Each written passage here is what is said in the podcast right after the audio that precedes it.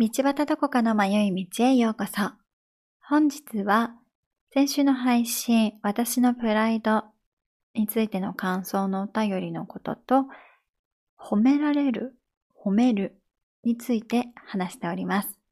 それでは、本日も早速迷って参りましょう。こんばんは。いかがお過ごしですか？もうね、今日は、えっと、早速お便りを読ませていただきたいのですが、迷い道ネーム、つくねさん。どこかさん、こんにちは。いつも興味深い配信をありがとうございます。一人で泣いたり笑ったりしながら拝聴しております。エピソード66、私のプライドでのお便りの内容と、どこかさんの意見に深く共感したので、初めてメールを送らせていただきました。私も自分を理解してくれる人なんていないのではないかと寂しさを感じながらも独りよがりに生きてきました。私は学生時代仲がいいと思っていた友人に裏切られ、根も葉もない噂を流されたことが原因で、クラスの大半から避けられていた経験があります。そのため人を信用できなくなり、親しくならなければ裏切られることもないと常に一定の距離を保つことで自分を守ってきました。しかしどこかさんが紹介されていたプライドと需要の反比例という言葉にハッとさせられました。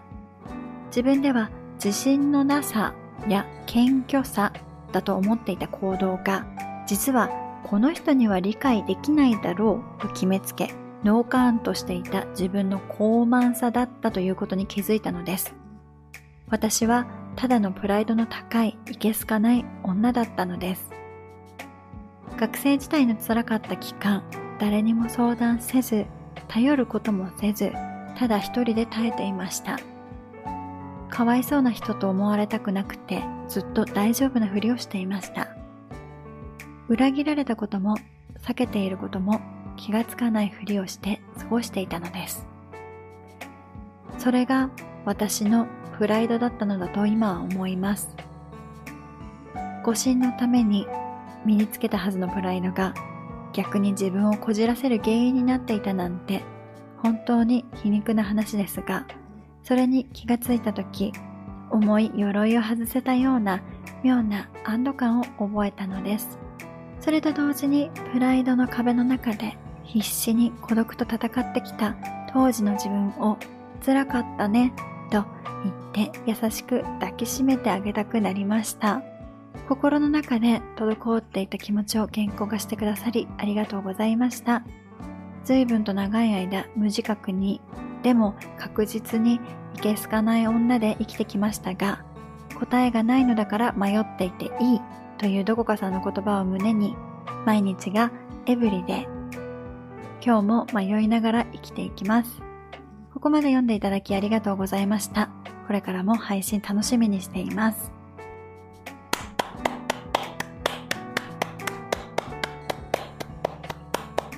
もう言葉にならないくらい嬉しい。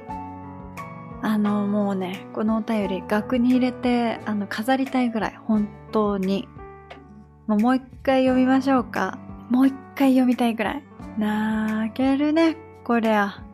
本当に、配信やってきてよかったなーって思うのともう、この番組終わってもいいなって本当にこのお便りがね、届いた時、心の底から思いました。仲が良かったと思っていた友人に裏切られて、誰にも相談できず一人で抱えていた。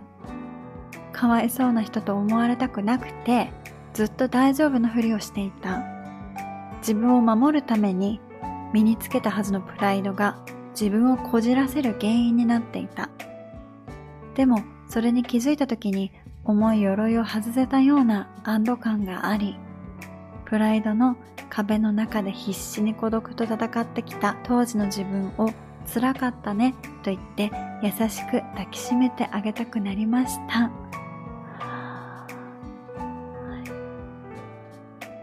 あのもうね、私もつくねさんを抱きしめたい。まあ私がね、抱きしめてもあの仕方ないんですけど、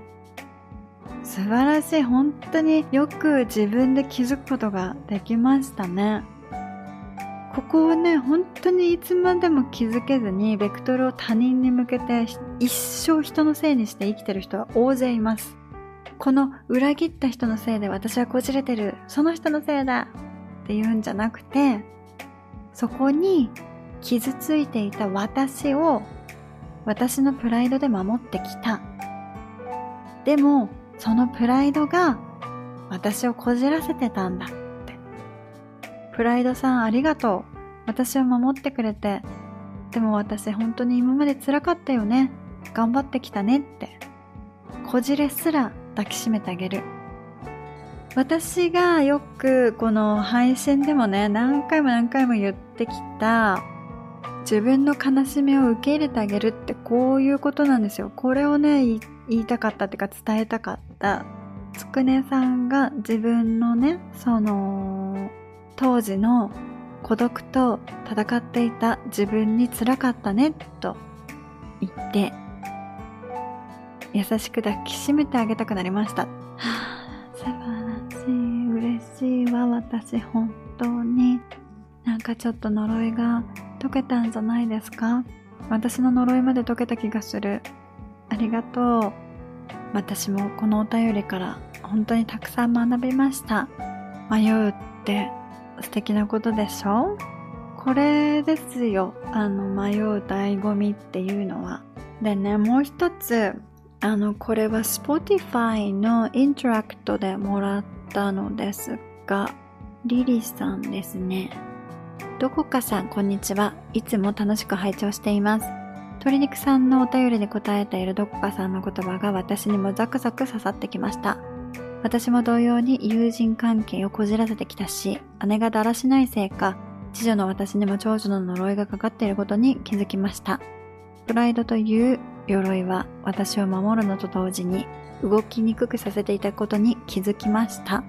すぐに鎧を脱ぐのは難しいけれど、軽量化していきたいと思いました。はい。ありがとう。本当に皆さんから学ばさせていただくことがたくさんあります。私もね、配信して、この感想をもらうことで、いろんなね、ことに気づいたり、ああ、そういう風に捉える人もいるんだとか、ああ、そういう風に感じる人もいるんだとかね、いろんなことをね、本当に学ばさせてもらってるなって思うんだけど、うん。だから、本当に一つ一つのお便りで、自分とは関係ないことかなと思ったりするけど、いや関係あるんですよね。全てはやっぱりつながってるっていうかあの人にはある感情だったり人にはある出来事だったり全く同じことではないかもしれないけれどもこう理解し合うというかうんそういう瞬間もたくさんあるなというふうに感じてますね。本当に感想くださったりお便りくださって本当に皆さんありがとうございますあの、実は鶏肉さんからもお便りいただきました。鶏肉さんも本当にいろいろあったけど、ね、お便りありがとうございました。プライドって本当になんか見えるようで見えないからややこしいんですが、ゼロになってしまうっていうのも物足りない気がするけど、なるべく自分のプライドをほぐしてってあげるっていう作業も必要かなと思いましたね。じゃないともうどんどんどんどん背負ってっちゃうからさ。生きてく上では時に必要だけどリリーさんとかつくねさんが言う通りありすぎると本当にがんじがらめになっちゃうから動きにくくなるからちょっとずつ軽量化できたらいいですよね。本当に皆さんお便りありがとうございます Wyndham Hotels and Resorts makes travel possible for all. Whether it's the long haulers looking for a great cup of coffee, a roomier rest for the on a whim road trippers, or a place to make summer memories with the whole family. No matter who you are, where you're going, or why, with 24 trusted brands to choose from like La Quinta, Days Inn, and Super 8, your Wyndham is waiting. Get the lowest price at wyndhamhotels.com. Restrictions apply. Visit website for more details. 後半は 今日は、えっ、と、褒められるっていうことについて話したいんですけど、うーん、私正直に言って褒められることがすっごく苦手です。なんかね、バカにされてる気がするの。だからなんかちっちゃい頃からすごく嫌だったんだけど、なんで素直に受け取れないんだろう。なんでかなって考えてたら、その小さい頃に頑張ってて偉いねみたいな褒められ方をしていたの。これは前回の私のプライドの回であの褒められもしなかったみたいなことを話したかもしれないんですけど褒められたっていうことはそれなりにあるんだよね。でも頑張ってて偉いねっていうことだったの。でこの頑張ってて偉いねっっていう言葉って、まあ、褒められてんだけどでもつまりは頑張らなきゃダメだよっていうプレッシャーでもあったんですよ。そこに違和感を感じてたんですよね。だから褒められるのが好きではなかった。どちらかというと大人の都合で子供に我慢させてそれに対して罪滅ぼし的な感じで言われるセリフ。みたいなのが頑張ってて偉いねみたいな褒める。ねことでコントロールされてる感じがしてすっごい私嫌いだったんです頑張っててすごいね偉いねっていう言葉ってまあねこれまあ大人になってなんでだろうって、まあ、私も今回ね考えて思ったんですけどすごい上から目線なんですよ。これね今言われても嫌だ。もちろん努力とかやらなきゃいけないことっていうのはあるんだけどそれに対して褒めるという一見いい言葉でこのまま頑張り続けなさいよ。頑張っていないとあなたは価値がないからね。みたいな上からのね支配を感じてしまうんですよ。この褒められるっていうのに。だからこういう言葉を言われると否定したくなっちゃう。頑張ってないし偉くないしみたいな感じで まあねだからそれをそういうふうに思ってたからあ日に暮れた子供だねってすごい言われてきたし素直じゃないねとも言われてきたんだけどいやでもそうなるよ。だってコントロールしようとさしている大人がコントロールしようとして使ってる言葉に対して子供として一生懸命反抗してきたんだよね。私は。で今になったら思うんですがしかしこれね私が今親の立場になって子供をね育てさせていただいている時にこの言葉をねついつい使ってしまう言いそうになる。うん。子供を褒めてやっぱりねコントロールしようとしてしまうんですよね。でそれをやっぱり子供はしっかりと感じて最初はこう褒めることでまあ、子供もちょっと嬉しくなって、あの、最初はね、うまくいくんだけど、でもこのね、手法はすぐに効かなくなる。だから子供を見ていても、親にとっても褒めるっていうことは、